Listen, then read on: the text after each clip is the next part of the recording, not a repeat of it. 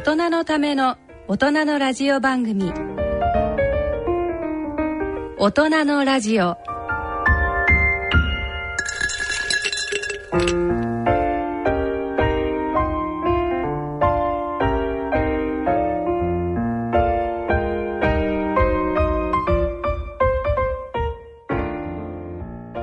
ご機嫌いかがですか？坪田和夫です、えー、こんにちは。西澤邦弘ですえー、こんにちは久保田恵里です。この時間はご機嫌が人類を救うと題してお送りしています。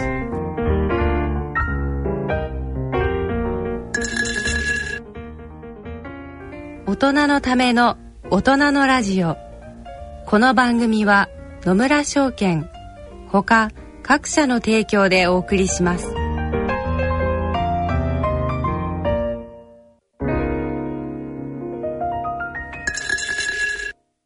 野村。第二の人生に必要なのはお金だけじゃないから。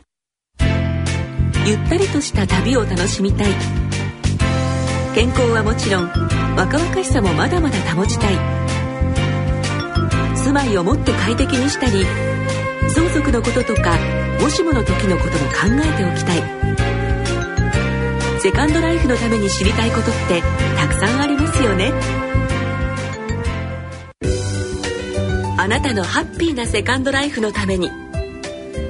野村証券の本支店ではさまざまなスペシャリストを講師にお招きして野村のハッピーライフセミナーを開催しています。詳細はウェブで「野村のハッピーライフ」と検索してください。なお当セミナーではセミナーでご紹介する商品などの勧誘を行う場合があります。それの村に来はい2月に入りましてこの1ヶ月は何か面白いことはありましたか？先生例のえ日本を結構あの健康のテーマで揺るがしたりしている某 NHK の「あさイチという番組に ご出演なされたという。そうなんですよ。この間あのね先月の、えーこの番組で話しましたけど、はい。太陽の中に含まれているバイオレットライト。バイオレットライト。これが近視をお抑制すると、うんうん。それで取材が来てあーじゃあそれはあの、慶応のニュースリリースとか広報リリースでええ。来たんですか、いやなんかたまたまね、ええ。あのー文科省が、ええ。えっと子供の近視が増えてるというデータを出したんですよ。はいはい。あまあ、正確に言うと0.71.0以下の子供が増えてると。でそれで取材に来たんだけどたまたま「いやこういうのありますよ」って言ったら「こっちの方が面白いですね」とか言って。あじゃあその場でそういう話になったそうそれでバイオレットライトになった。えー。あの放送日は、えー、1月の19 19日だったんですね。そうですね。はい。なんかあの今だ今もなんかオンデマンドで見える見えるということで、僕も。ねあのこの放送をお聞きになられて見たいとそうですね。いう方は、そうですね。あのご覧いただきそれ行けば見えるんですけどね。まあえ。であのラジオ日経であの他局のこと言ってますけど で番あのまあ10分ぐらいのちょっとこうオープニングのコーナーで、うんまあ朝ドラの後だったので、えまあちょっと先生こう日常生活でどんなことすればいいんですかね、うんみたいな軽いところと、あとはそのー、がん。そのその禁止にならないようにするためにということですね。そうだから外で遊びなさいっていう話なんですよ。はい。そう。でそのお話と、ん。であとはもう一つあの坪田先生のチームであの今、えー臨床研究をやっている施設があって、まあ、南青山アイクリニックっていう先生がし手術顧問をされている、そこで今そのバイオレット光を発するライトと、はい。あとバイオレット光を通すメガネのセットで、あのこう臨床研究をやっていて、まあその担当のあの慶応の鳥居先生っていう先生のこうインタビューで成り立っていたんですそれはどのくらいの年の方でやってるんですか？えっ、とね誰でもいいんです。あ誰でもいいんですか、うん、近視の進行を抑えたい、まあ、子供でもいいしそれから近視が強い大人で、ええ。あもうこれ以上進ませたくないっていう困ると。人は入れる。ええ僕もやりたい。あできますよ。初老はダメですか？いやいいですよいいですよ。西西澤さんだって近視かなり強かったね。すごいすごい強いです、うん。でそれ以上進めたくないわけでもうしょ。本当に。だったらいい。それで一日2時間外で遊んでないでしょ。あない。だったら ないです。だったらいいですよ。遊んでたらびっくりしますけど、ね、遊んでますとか言って、公園で毎日2時間みたいな。遊んでな遊んでんだったらいらないかもしれない。なるほどなるほど、でまあクリニックに来てくださったら、まあそういう今研究のご案内をしていますっていう先生のインタビューがあったんですけなるほどなるほど、うん。まあ。ちょっとあれですよね、そのまあこれちょうどバイオレットライトの話はえー前の放送、ええ。先月の放送の時に非常にあの坪田先生のホットなあの課題だったんで。論文がアクセプトされてそうですね。興奮してたのかもね。ええお話しいただいたんですけど、あの聞き逃した方のためにちょっとそのバイオレットライトでなんだって話と、ああそね。そのなぜそれがこう禁止と関わるのかって話をちょっとあ。あのええそう禁止って世界中とにかく増えてて、今高校卒業日本人80%ぐらい禁止なわけですよ。でなんでこんな増えちゃったのと、ん遺伝子変わってないのにと。えで、えー、と僕たちが見つけたのはバイオレットライトが足りない、社会に足りないからだって。バイオレットライト。なんかねバイオレットってなんかちょっとこう淫靡な感じがするんですけど そうじゃないわけですよね。そうバイオレットってその紫の30の話考えすぎ。考えすぎ？30のもっとなんとかじゃないですね。だからこの間も言ったけど、ええ。この部屋さ今ここから実はあの虎ノ門から外が見えてすごい綺麗なんですけど、ええ。お外綺麗ですよね。そうですね。もこの部屋にはバイオレットライトはない、ない。ない。そう。西田さんがいくら外を見てもない。なぜなら窓を通らないうん、この今まあこのスタジオの中電気も結構煌々とついてますけど蛍光灯そこにも LED ない。これもない。それから西田さんがその眼鏡、はい。えーかけて外行って、あえ。え外だっつってもその眼鏡がそうですね。これ通さない。これ UV カットメガネってやつですけどそれがもうバイオレットライトも通さないってことですね。そう。で先生そのいわゆる UV っていうのは、まあ、紫外線ですよね、ええこれはいわゆる目に見えない光見えない。ですよねそう。までバイオレットは一応紫だ。そう。可視光線、はい可視光線今回撮影の時に、ええ。あのやっぱカメラを通して紫を撮ろうとすると、ん。カメラのレンズ自体がもう紫外線カットっていうかそのは紫の波長までカットしちゃっててテレビでも綺麗に映らないっていうのが結構悩みでですへねみんなで結構苦労してどういうふうにやればちゃんと映るんだって言って。どうなったんですか？ねそれは何で一応だけどうこういや NHK の人ってやっぱすごくてねプリズム持ってきてくれてでそれでそこでまあ見せたんだけど、まあ紫が綺麗に出ないのでえっとちょうどこの辺に見えるはずですみたいな番組でうんそうそう。それでまあその紫が入ると目の中にまあ近視をお抑制する守る。近視から私たちの目の目を守る、EGR1 という遺伝子が EGR あの活性化しますよっていう話だ。なるほどね。だって考えてみればねこれ目の大きさってすっごいタイトにコントロールされてるんですうよ。ん。24ミリ。うんうんね。はいでもさ、ほんのちょっと変わっちゃったらすぐ記事、例えば0.1ミリ、0.2ミリ変わっただけでピントが合わなくなっちゃうわけだから、すごいしっかりコントロールされてる。そうですよねだからまあ私みたいなひどい禁止はそれがちょっとしかずれてないのに動いてないのにもうひどいあのもう何もあれ、西田さんって眼軸長つって目の大きさっていくつでした？眼軸長まで覚えてないんですけどいや、それぜひ覚えて。はい。26ミリ以上だったら、26これは近視研究会のホームページにちゃんと載ってますけど、26ミリ以上だと高度近視っていうのになる。ああでも間違いなく行動禁止です。それであの、うん。要はあのもう飛蚊症になってるんで、うん。伸びすぎてなんかこうあの外れちゃってるんですよね。じゃあ26ミリ。うん。そうするとね、はい。衝撃の論文がこの間出たんですけど、ええ。もう4万人ぐらいのフォローアップなんですけど、はいえー26ミリ以上の高度近視の人が75歳の時に失明する確率っていうのが出た。え？すごくない？あと20年後。そうそう。あのまあこれこの失明のあの定義は WHO、世界保健機構の社会的失明なので、はい。0.3以下ええええ。なんですけど、うん。0.3以下っていうと、本読めないから、いうんまあ、僕も0.1以下なんでや違う。それ言ってるのは眼鏡をかけあてかけてあなるほどるほど。今眼鏡かけたら1.0見えるじゃないですか。1.0までいかないけどまあかなり0.9とかはい0.8は見えるでしょ？そのぐらいまで。それが0.3以下にかなる確率が23%ある。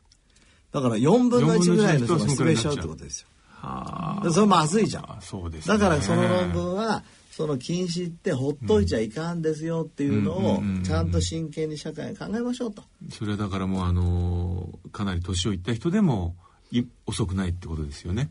っていうかね若い時は逆に言うと何にも起きない。年を取った時にいろいろ問題起きるの。なるほどなるほど、でも年を取ってもその眼軸長が伸び続けるっていうこと。伸び続けるか、またはそういうふうになってるだけでうん。いろいろと循環とか中の代謝が変わってええ。もうダメかもしれない。あと糖尿病に似てますよ。だから糖尿病って別に血糖値がさ200あったってさ、ええ。若ければ全然平気じゃないですか、はい。だけど後からうん来るじゃない、まあだんだんこうあの、グリケーションとか、まあ、糖化が進んだりしてそうそう。だから痛くもなんともないけどちゃんとコントロールしましょうと同じようにやっぱり眼軸長はあんまり長くないしましょうとなるほど。だから血糖値とかヘモグロビン A1C が知っててほしいのと同じように、ん。やっぱり自分の眼軸長は。わかりました。そう。でちょっと長くなったんですけど、はいそうですね。その結その局他。朝一では、うん。ああそうだそうだ。その話何何をやあのどんなことをそうあの先生は坪田先生がやられたんですか？はい話あの話されたり。あのディレクターにですねこう聞かれたんです、はい。あじゃああの子供たちが、ええ。ー近視音にならないようにするには、えー先生どんな風にええ過ごせばいいんでしょう？日常生活でできることって何でしょで僕はこのように答えました、はい。なるべく外に行ってください、はい。チャンスがあったら外を歩きましょう、それで外を歩く時は、上を向いて歩こうよって。これね採択されないと思ったんだけど、ええそれそのまま放映されてた。あつまり歌を歌う そうそうそうう。あ違う違う。上を向いて歩こうです上を向いあ上を向いて歩こう。ああ外外で遊びながら歌うんじゃなくて上上を向いて遊ぼうと。そうそうそう。だから歩く時は、ええ。だから下向いてるよりは上を向いた方が全然バイオレットライトが目に入るんですよ。はい。先生だってあれですよね。朝起きてお家を出たらまず空を見上げて。そうそう今まではブルーライトのためにやってたん。だけど、うん最近はあこれでブルーライトも入るしバイオレットライトも入る。2回美味しいと思いながら上を向いてその上を向かないで遊ぶのと上を向くので大体その入る量ってどのくらい変わるんですか？で例えば南向きで、えっと水平の水平見てる時がね、はい。バイオレットライト大体160 milliwatt per square centimeter ぐらいなんだけど、ちょっと上向くだけで700とか600、え6倍。45倍とか、あそうそうそう。そのぐらいになっちゃうへえじゃああんまりこうあの下向いてあのままごととかダメってことですね。そうですね。上向いてた方が全然得ですよ。じゃあやっぱこう上にこうボールを投げてみんなで通る遊びをするとか。そうですね。でもとにかく気をつけてねってその時も言ったんで下向いてね、じゃあ先こ生番組の中で歌ってるんですか？う歌ってんです。でそこにあのあの名曲坂本九様の歌声がこう一緒にあのオーバーラップ。もういろんな人からメールが突然来始めて「そう先生なんか歌ってるわよ」っていうのがいっぱい来た。でもなんか上せっかくだから上を向いてまた歌ってても良さそうな感じね。そうですねそうですね。さらにご機嫌っていう。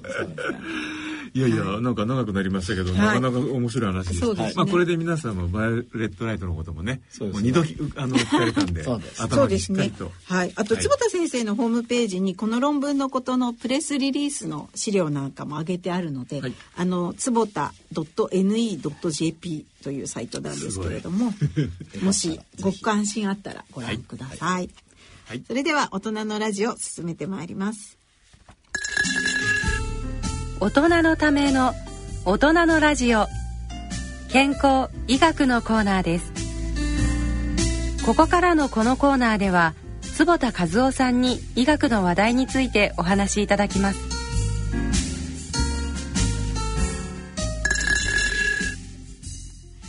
えー健康医学のコーナーです。このコーナーでは医学会の学術論文や、えー報告などから、えー今月のトピックをお伝えしてまいります。やはりあのあれですよね、あの年明け早々世界が興奮したニュースといえば、ええーまあトランプの就任。そうですね。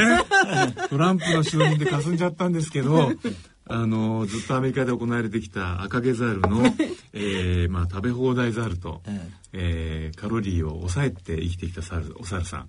でこれ、えーやってた施設が、えウィスコンシン大学とアメリカのカレー研究所。そうですね。2つあってちょっと見解が割れてたわけですそうね。ですね。でこれが、えー両方で、え。やっぱり良かったと。そうですね寿命も延長するしとカロリーを少し抑えることが、はい。えーまあ、人の場合には腹八分、うん。えー動物の場合はまあ70%ぐらい抑えることが、えー加齢に関わるいろんな病気アルツハイマーだとか心筋梗塞とか、そういうようないろいろありますよね。がん。とか、うん。うん。お猿さんにもあるんですけど、はい。そういうものを抑え、なおかつ寿命も伸ばしますよっていう結論に達してそれをネイチャーコミュニケーションに共同で出したので、みんな納得って感じ。納得と。なんか私にとってこう民主党と共和党が歩み寄ったみたいな。うん、なんかね。ここはもうあの両方でちゃんとまとまらないと政権も変わるしとそういう話じゃないですか。いやでもまあちょっとね政治は分かんないけどこれサイエンスだからやっぱり本当のところは一つあるはずだよね。でやっぱりそれをちゃんと示してくれたので。はい。で特に、まあ、僕高価例学会の理事長としてはですね、はい。今エイジングの研究っていうのはカロリーリストリクションを基本にして、ほとんど全てが成り立ってると言ってもいいんですよ。うんもうそれに関係するそれのモレキュラーメカニズムはどうなってるとか、うん。カロリーリストリクションをしないけどカロリーリストリクションと同じようなことを起こすサプリメントとか薬剤の開発が行われてる。んでこれが揺ら揺らぐとね、ん。本当に困るんだけど、でもちゃんと出たので、んもうみんな一安心。ね、これなんか私読んだら何でしたっけこうカロリーリストリクションを始めた年齢が違うとか、ねそれがまず全然それはね違う。そういうあとやっぱそのまああのよく先生もおっしゃる、あのまあ、必要な栄養素をちゃんとあの取ってる状態でやってるのかやってないかみたいなポイントですよね。そのあたりを踏まえて先生が今回この論文を読読まれて、え結局まあ現時点でのカロリーリストリクションの、ええ。ー一番こうあの正しいやり方ええ。はどういう感じだというふうに皆さんにお伝えしまずね、カロリリーリストリクションの、あのー正式な、えー名前がカロリーリストリクション without マルニュートリションって言って。マルニュートリション。そうマルニュートリションだから栄養が不足。不足。とか栄養がおかしい、おかしい。だから栄養バランスを考えた はい。カロリー制限っていうことなんですがうんうんうん実はもう一つここに重要なファクターが抜けていることが分かってきてそれは、えー食べるタイミングなんです。はい。実はあの食べるタイミングもしっかりと昼に食べて、なおかつカロリーも制限して、ん。なおかつ、えー栄養バランスを考えるとこの3つのファクターがあることが一番いいと僕は思います。うんうんあれ今回そのタイミングの話も入ってたんですか？入ってます。あのもともとだからいくら食べさせてもいいっていう NIA、 National Institute of Aging の方はね、うんうん calorie restriction との差が出なかったんだけど、うんうん実はいくらでも食べさせていい方も、実は時間だけはね制限してたんですよ。そうですね。あとまああれですね、あの、実はちょっとこう、あの、食べ放題じゃないぐらい。じゃないの。量、あ量も制限されてたっていうね量も十分な量を一定量食べさせてた。うんうんうん。そう、だからそこ間違えた。そうですねそこら辺だから面白いですよ、読んでると。ええだから逆に言うと、その、おまあ、そこそこ食べてても、ええちゃんとした栄養素を取っていれば、ええそれほどのダメージにはならないっていう逆の考え方も、そうです。できるそうです。だから、あの、 Salk Institute のサッチンパンダ先生は、はいえーネズミで言えば夜だけ、うん。夜行性だから、うんうん。えーと人だったら昼だけ、はい。これ time restrictive なんていうの？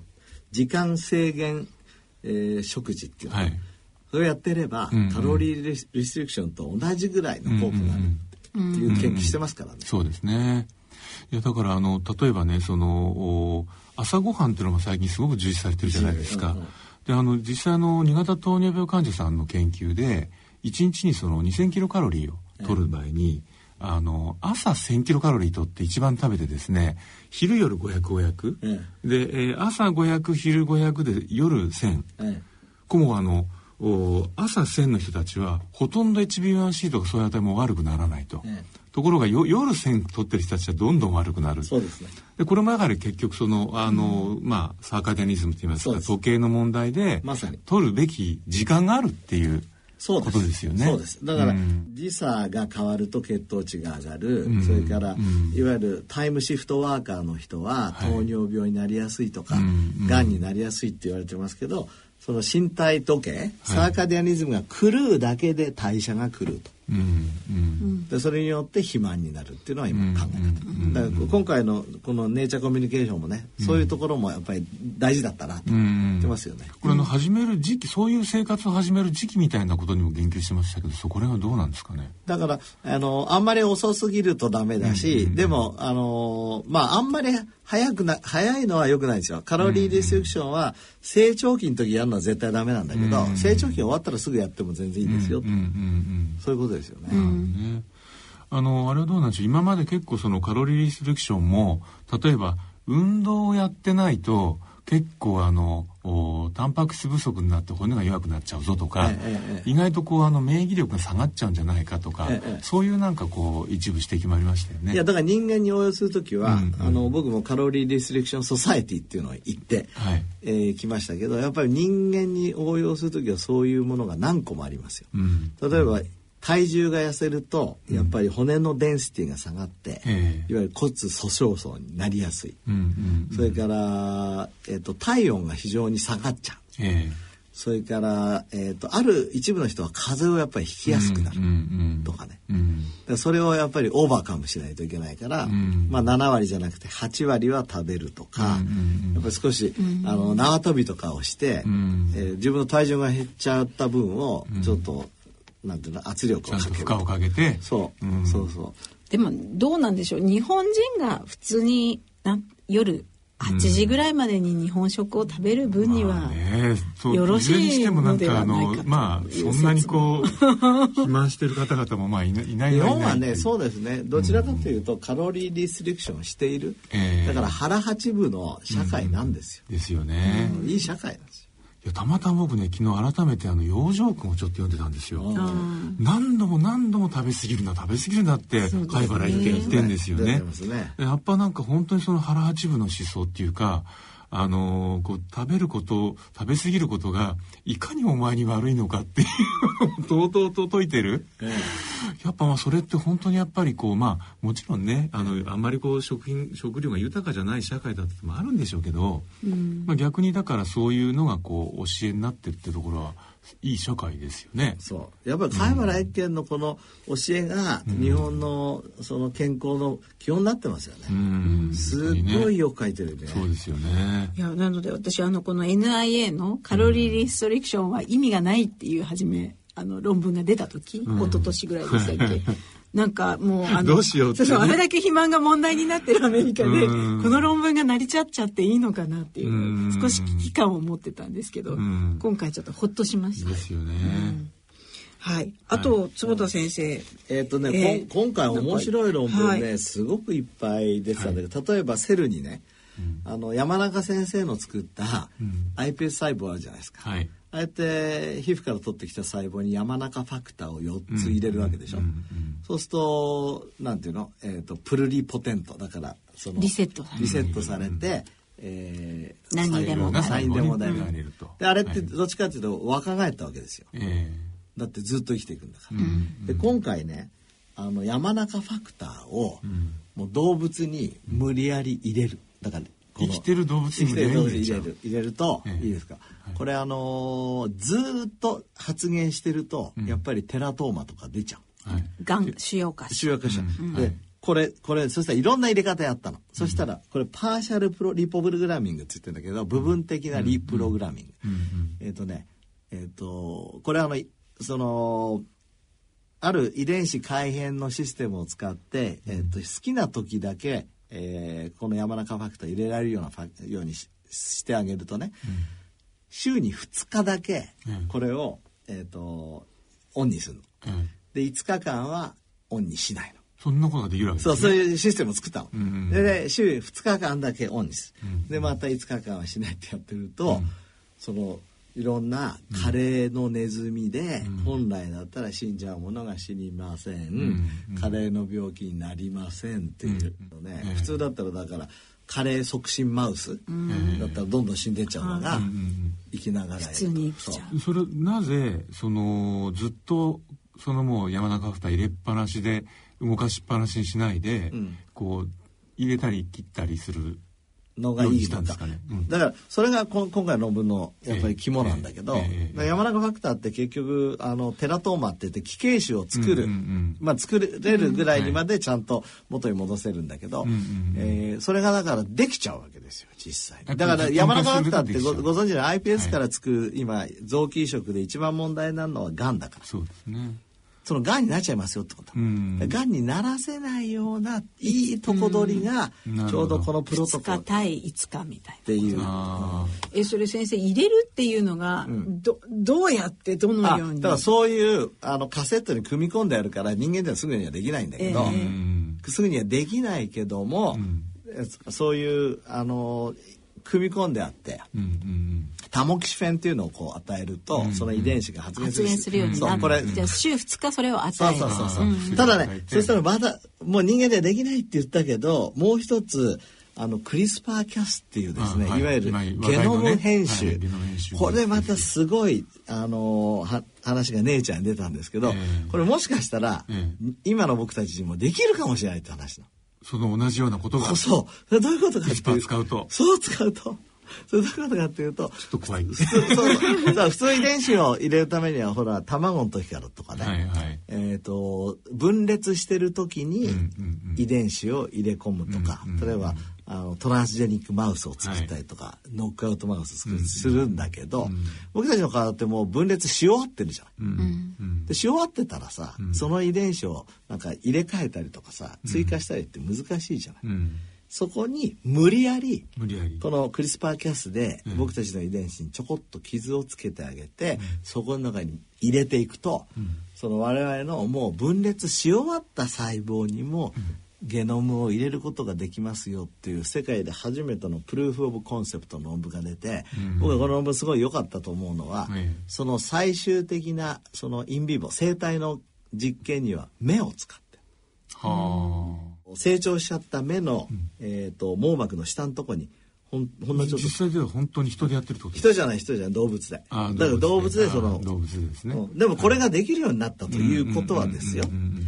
えー好きな遺伝子をお抜くこともできれば入れ替えることもできれば足すこともできるから、うんうんうんうんこの原理を使ってさっきの山中ファクターを、うん。まあちょっと2日だけ出して 5日間シャットダウンするっていうとこはまあできないけど、そういうことできるようになったら、うん。すごいよね。だから結局手術なんかしあの大大掛かりなことしなくても、ちょろっとそれを入れて、うん。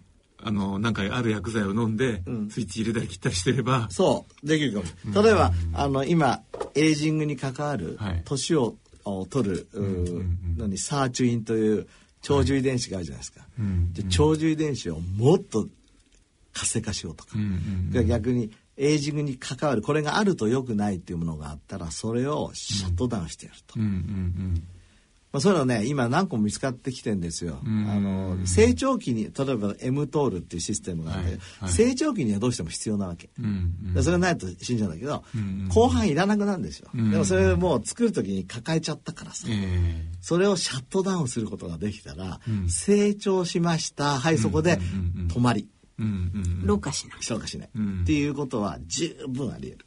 なるほどね。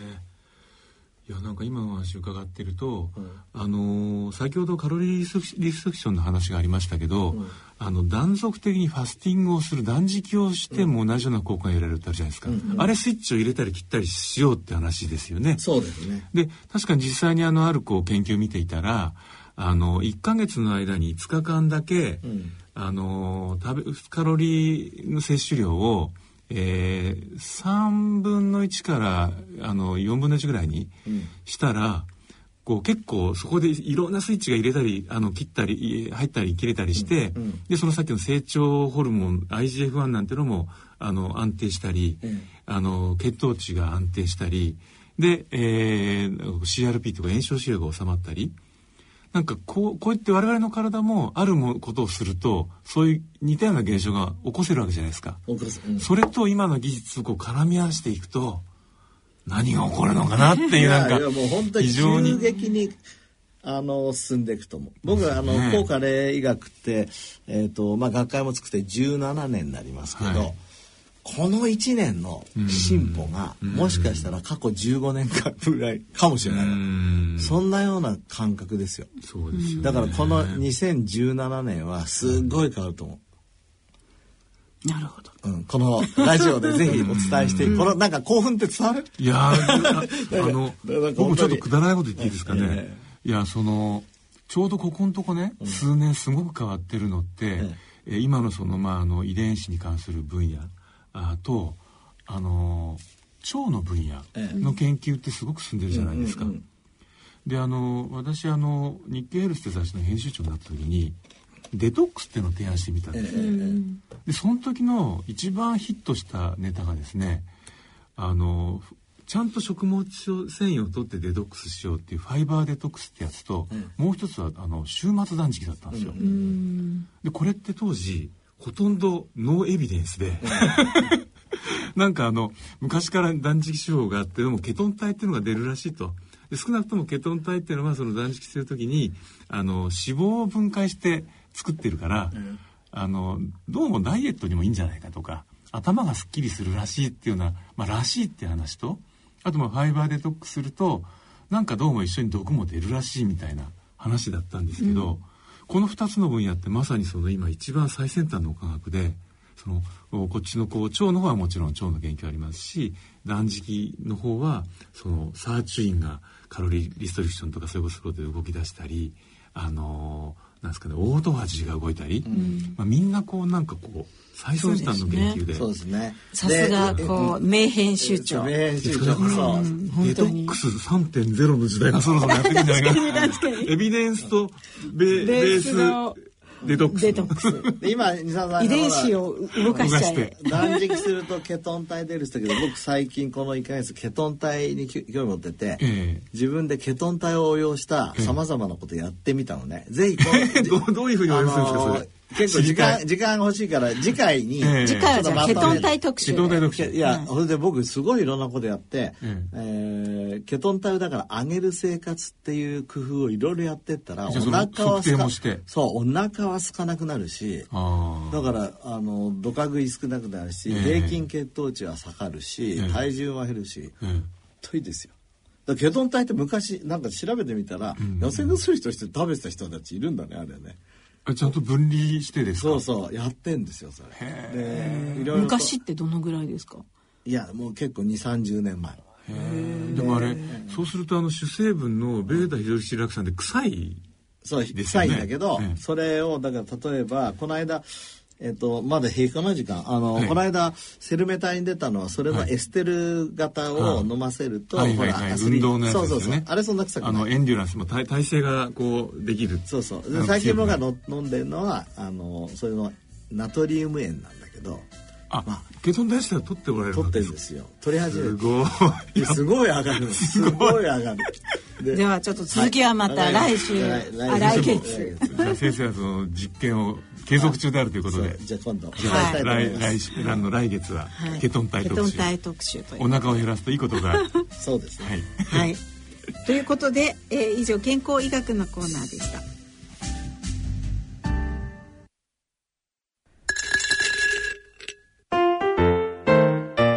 人のための大人のラジオ。スポーツのコーナーです。えー続いてはスポーツのコーナーです。はい。ももう。ねここに久保田さんがいるという以上 やはりはい。3連覇を果たしてしまったという、はい。あのーね、すすごい、すごいですね。原監督本当すごい。えーなんかこう、青学生としては、あの、バブル絶頂期を青学で過ごした、あのーなんて言うんでしょうね。こう、スポコン時代じゃない青学生としては、3年目いけるのかなって、勝手にちょっとドキドキしていたんですけれども。い。やでもなんかねあの青学の人たちってなんかスポコンに見えないじゃないですかみんな。なんか髪の毛もなんとなくおしゃれな感じだし、なんかこう、チャラってつけてるね。ね そうそう。原監督本当に今注目の人ですよね。それいろんなところに出てて僕も読ませてもらったけどうん。結局もう一人一人自由にやらせてんだねあれ。でそれぞれの人がやる気っていうかモチベーションがあってなんで自分がそれをやってるかも完全に理解して。だうん。から努力は外からじゃない。自分がやってるんですよ。うんあとやっぱりなんだっけあの3区でしたっけ走ったなんか本当は体調ずっと悪くて。あそうそうそうそうそうそうそうえっ、と何君だっけな。調子が悪く部見たんで。て、うん。うんあの原監督も前日まで出すかどうか悩んでたけれども、出た、そしたら区間賞かなんか取るぐらい頑張って走そうってだあそこでだからぐわっとね、うん、なんかこうやる気が。でもやっぱりあの誰と話してたんでしょうか？あの駅伝ってやっぱり一人でやるスポーツじゃなくて、うん。あのみんなでたすきをつなぐ。やっぱり誰、俺自分がここで失敗したら、こうみんなに悪いみたいな、ん。ああいう気持ちがなんかこうすごい走らせる感じがして、見ててついついこう 力が入っちゃうっていうか。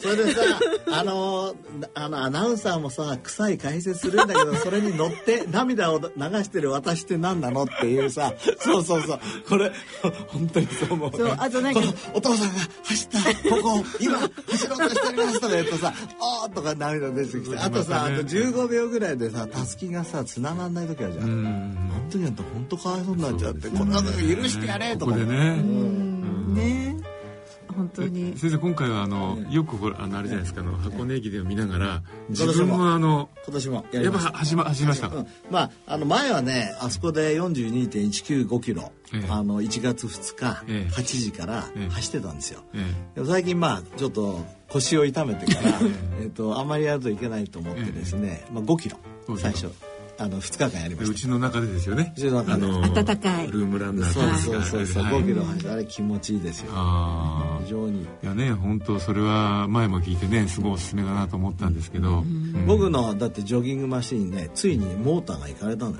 走りすぎで走りすぎでえあのまうんマシーンってうんこう総ランニング記録って出るんですかあのソーランニングは出ないけど、ん僕もう10年近くなんだけどね、ええー、とベルト2回変えてえうん。で今回もなんかギーギー言い始めたから業者の人に見てもらったら「これモーターがいかれてますよ」って言ってだからこれ修理するより新しいの買った方がいいねって言われたので、うん。今新しいのを探そうとしてる。まあ、先生がお買いになるからあの、つい我々我々があの通販で買ってしまうようなあの安物じゃないわけですよね。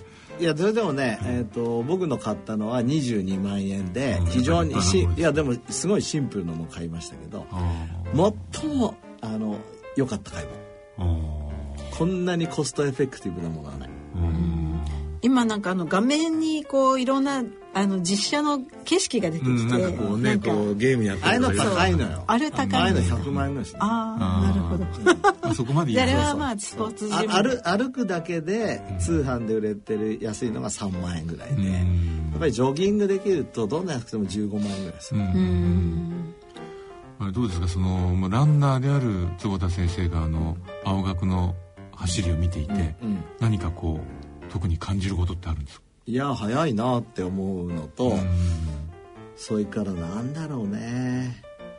いや青学がっていうか僕みんなあの箱根駅伝好きなので、うん。あれを見てるとなんかいいなってお正月が来たなって。ねそうですね。であそうだ早稲田今年結構頑張ってまあ、いつもでもなんかここのところで頑張っててもまああのそこそこのところで、ね、ちょっと悲しい。で僕はやっぱり慶応が出てないじゃないですか。そうですよね。だからもういろんなとこで、えもう慶応なんとかし出そうよ出そうよってずっとしつこく言ったらこの間ね、えあのそういう動きがあることが分かっえあついに。たついになんか秘伝部をちゃんと競争部の中に作って、ええ。で2019年に出るぞみたいな。だから2年後？それはあのねぜひ実現してほしいいやいやそうですね。それでこれこう言いたいね。いやー原監督も偉かったけどね。今度の慶応の監督は偉いなって。そう言いたい。いいえ。まあなんかあの青山学院の方が鼻鼻でお笑いになられてる感じがするんですけど。いやいやわ私はもう全然あのいや後輩は立派だなと思って見てるだけで、ね、まあでもあれですよねあの青山学院もスポーツ学みたいなのないですよねないんですよ。ですよね、ええ。だけどはい。り、うん、最近でもやっぱりあの何スポーツ推薦を大学に入る時随分入れているみたいで、どね。ええ。うん。なんかうちの娘もチアダンス部っていうのでやってるんですけど、うん結構あの全国大会優勝したりしてて、それでいけないかなそういう学部がないところでちゃんとそういうあのこう活動がん実を結んでるってのはやっぱりなんかまあそれはそれでねそうでね。素晴らしいですよね。うんうん。ぜひあの慶応にも頑張っていただきたい。そうですね。頑張りたいと。ええだとところで、ええ。あそうそうあ運の動をしなくても、うん、あのせっかくあの、まあ、寒い時期だしいくらこう聞いても走るなんてなっていう人のためにこう朗報が一つ、はい。フィンランドから、はい。あの、サウナのえーサウナ好きの国から、はい、えー毎日サウナに入っている人は、うん。えー週2回ぐらいしか入んない人に比べるとうん。6割以上アルツハイマーになりにくいというですねそういう変わったなんか研究が出てるんですけど。それってメカニズムは何なんですかね？どうもやはりですね血管内皮の機能が上がるとか、うん。そういうようなことみたいで、もうちょっとなんかそのヒートショックプロテインのことが書いてあるかなと思ってあんまそういうことには触れてなかったんですけど、うん。やっぱもうあの心肺脳とかやっぱ血管のってなるとやっぱなんとなくその運動みたいな感じがね、しますけどね。うん。あの結構今でも冬場だと、ねまあ、日本だとですよ、うん。なんかこうお風呂に入る寒暖差みたいのをそうですね。ねち気をつけようとかっていうけれど、そういうことに言及はでも確かあるんですに冷たいところに入るのは最近ねベージュ細胞ってあるじゃないですか、褐色褐細色脂肪胞細を誘導するとそうですね。あれかは結構ねか寒気がそうあの寒気がだからやりますもんね。そうだから僕もいつもサウナ入ってええ。一回は水風呂入るじゃないですか。はいはいはいここで我慢してベージュ細胞作るぞとか思ってさああと10秒とか言ってさほんと頑張ってあれはもしかそういうのもあるかもしれない。あるかもしれないですよね。だってあの、フィンランドの映画とか見てると、あの、我慢できるだけこう、あのサウナの中にいて、雪の中にわーっと飛び出してうんねまた今度寒いの我慢するみたいな。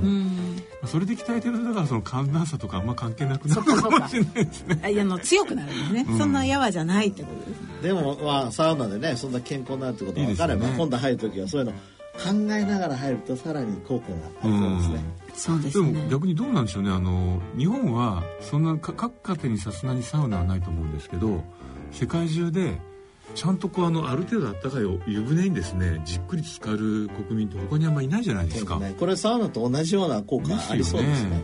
そういうなんか日本の風呂研究ってあんま聞いたことがないんですけど。ね長寿の秘訣はお風呂だ。ヒートショックプロテインがはいやっぱり42度以上になると出るので、うんまあ5分間ぐらい入りましょうとかええありますから、そうですねもしかしたらサウナもヒートショックプロテインがまあある可能性ありますよねかもしれ。ませんね。なので日本の入浴もしっかりとやっぱりエビデンスを取りたいところですね。そうですね日本式入浴。じゃあ来年は青学対早稲田対慶応ではい箱根駅伝がはいはい話せるように。サウナ部はい。サウナ隊。私はサウナ隊で戦いたいと思います。ということで、はいえー以上スポーツのコーナーでした。野村、ちょっと気になるお金の話。今回は平均余命です。お父さん、最近高齢化の話題が多いけど、私とお父さんはあとどのくらい生きるのかしら？厚生労働省の平成25年会員生命表によると、60歳の平均余命は男性で23.14歳、女性で28.47歳だそうだよ。そんなに長いんですか？そうなると健康や介護も心配だし、お金も結構かかるんじゃないですかね。仮に我々夫婦があと23年一緒に過ごすとなると、ゆとりある老後生活を送るために必要なお金はなんとざっと1億円。驚いてる場合じゃないでしょ？早く今から準備しなさい。お金に関するご相談は、お近くの野村証券へどうぞ。それの村に来てみよう大人のための大人のラジオ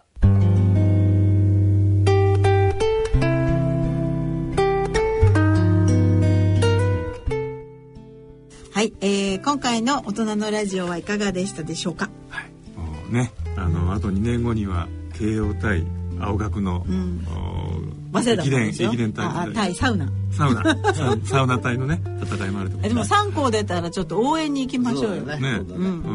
うん。僕たちも一緒に走って走ってあのそれも含めてあの投票ですよくテレビなんかでさ、裏で走ってる人いるよね。おじさんとかこうやってそねそれやろう。うんい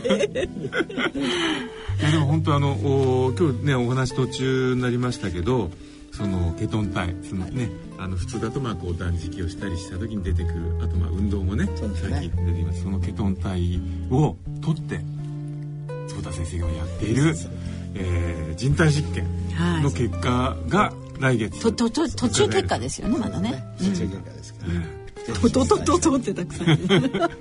もう大変楽しみに、はい。えーまた来月をお待ちたいと思うんですけど。はい。では、えー番組では疑問質問ご意見ご感想をお待ちしております。郵便の方は郵便番号105-8565ラジオ日経大人のラジオ係まで。その他大人のラジオの番組ホームページからも投稿できます。はい。それではお時間です。お相手は私久保田恵里と。西縄邦弘と坪田和夫とでお送りしました。それでは次回の放送まで、はい。さよなら。ら。次回は風ケトン。邪などひかれませぬように。はーい。はい。ケトン。ケトン。